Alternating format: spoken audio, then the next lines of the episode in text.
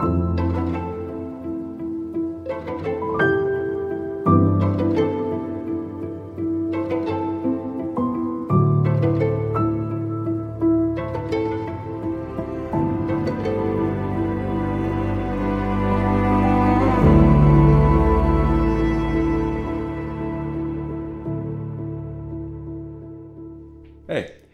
how are you feeling? Seriously, take a moment right now. Emotions are a gift from God and check in with yourself. How are you feeling? What do you feel right now? And maybe more importantly, as we're on this journey together in this Lenten season towards the cross and the resurrection, how would you like to feel? What emotions would be governing your life if you were on that pathway to becoming the woman or the man that God wants you to be, that would enable you to be a gift to other people? Let's dive into taking a look at feelings now. From Dallas Willard's book, Renovation of the Heart, this is just profound stuff. Page 120. Feeling encompasses a range of things that are felt, Dallas writes, uh, specifically sensations, desires, and emotions. That's what we feel. We feel warm, hungry, and itch or fearful. Feelings include dizziness and thirst, sleepiness, and weariness, sexual interest and desire, pain and pleasure, loneliness and homesickness, anger and jealousy, also comfort and satisfaction, a sense of power and accomplishment, curiosity, intellectual gratifications, compassion for others, the enjoyment of beauty, a sense of honor, and delight in God. What an amazing gift God has given when He gives us emotions, feelings. Uh, David Gelernter is a guy that was uh, uh, named the top expert in artificial intelligence by Time Magazine. Wrote a really interesting book called Tides of Mind.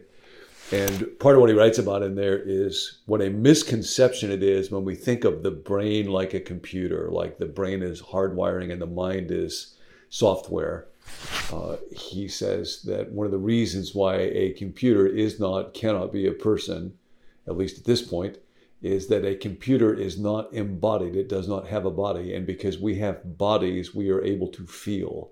And our feelings begin at the physical level. I feel an itch, I feel warm, but then they move into emotions. And all that is part of the spectrum of feeling. It's a deep part of consciousness.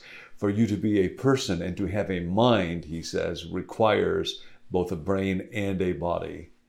And feelings are central to our lives, Dallas goes on. We know that feelings move us, and we enjoy being moved. The term emotion was uh, first coined several centuries ago, uh, real early on in the scientific study of persons, when people noticed that there were uh, muscle reflexes that would move people that were associated. So it was emotion. We are moved, we are set in motion by our feelings. They give us a sense of being alive. Without feeling, we have no interest in things, no inclination to action. To lose interest in life means we have to carry on by mere exertions of will. And the will cannot sustain us for very long. Depression is not primarily sadness, it's primarily a loss of feelings and therefore a loss of energy for life. That's why that is a condition to be dreaded and it cannot be sustained for long. Uh, that's why so many people become dependent on substances and activities that give them feeling, even if the dependence badly harms them and those near them. Such a condition is also the frequent back- background of suicide. So, feeling is essential to life. We must accept this and work with it. And you can be sure that harmful feeling, feeling associated with evil, arising from it or producing it, will eventually be taken by a human being as better than no feeling at all. To paraphrase my friend Dr. Rick, it's like the law of soggy potato chip. Every child would like to have a crisp, fresh, a crisp, fresh, delicious potato chip. But if you can't have a crisp, fresh potato chip, a soggy potato chip is better than none. We would all like to have feelings of love and joy and peace. But if I can't have that, resentment or some kind of high or greed or pride is better than no feeling. Dallas goes on. If we are to be formed in Christ likeness, we must take good care of our feelings and not just let them happen. The one known as the Good Samaritan in the story by Jesus in Luke chapter 10 was distinguished from the priest and the Levite by the fact that when he saw the wounded man, he felt compassion. This feeling of compassion is what led him to help the man and be a neighbor to him. The verb that's used in that story is splagnidzomai. Splankno was actually the Greek word for your gut or your intestines. Uh, if you've ever read through the old King James Version, you'll come across a phrase that would always sound funny to me when I was a little kid bowels of compassion. Uh, and, and that's the word that it's taken from. So 1 John 3 17, uh, if a man seeth his neighbor in need and hath worldly goods and shutteth up his bowels of compassion, how doth the love of God live in such a one? or in Colossians chapter 3, I think it's verse 12. Uh, Therefore, as God's beloved, holy, and elect, clothe yourself with bowels of mercy. In our day, we tend to associate emotions with the heart. In the biblical world, as we have seen, that's more associated with the executive center, the ability to make decisions and govern life. And they associated the bowels more with emotion. And actually, it turns out they were kind of right uh, you may have seen studies along these lines. It turns out that your guts have 100 million neurons. It's the only organ, the intestines, that uh, has its own independent neural activity. If the vagus nerve, the conduit up to the brain, is severed, the neural uh, network in the gut will continue to go on. It produces 95% of the body's serotonin. And so, bowels of compassion is what we need. It is an interesting statement in our society that what we have in our day is irritable bowel syndrome. We do not have compassionate bowel syndrome. And uh, that gets into the issue of destructive emotions. Dallas says, Did the priest and the Levite have no feelings? Of course not. They had feelings, all right. Feelings of disdain, perhaps, or a fear for the harm that might come to them if they got involved or a feeling of urgency about their own business. And that moved them more than the need of this unfortunate man to be helped out of his mortally dangerous situation. They had feelings that motivated them to selfish action. And they hardened their hearts to any other feelings of sympathy and concern for the half dead man. And this takes us to a real important distinction the distinction between unpleasant feelings and destructive feelings unpleasant feelings are inevitable. Uh, when emotions come, guy named Daniel Siegel writes about this, they come in three stages. First, very quickly, there'll be a signal that says, pay attention to this. Even before we know anything else, just something merits our awareness. And then very quickly, milliseconds after that, there will be a general sense of this is going to be good or this is going to be bad. So all emotions can be divided into pleasant or unpleasant, uh, good or bad. I want it or I want to go away from it. And then we'll have more awareness of this is about anger or greed or so on. Now, unpleasant emotions, although we don't like them, are actually very important for life.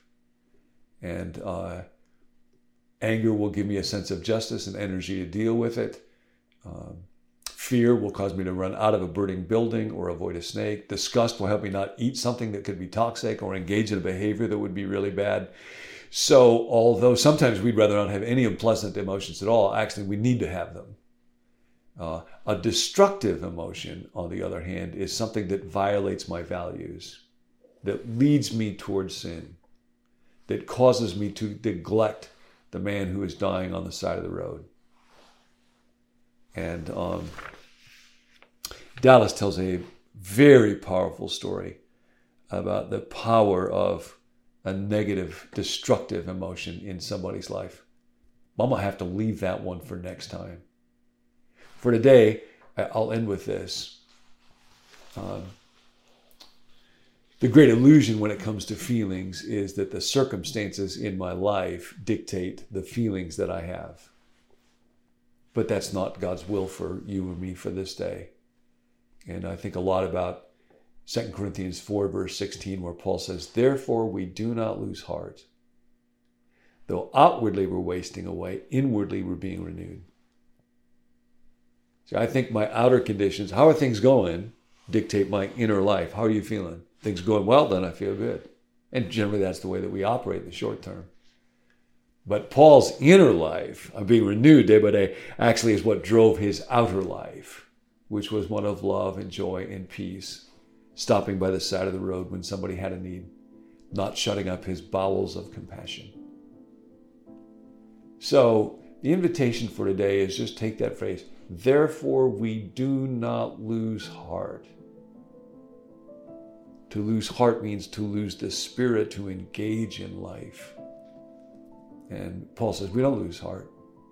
Not because things are going good on the outside, outside I'm wasting away, but because I am walking together with God and being renewed from the inside. So today, see how many times you can say that phrase. Therefore, we do not lose heart.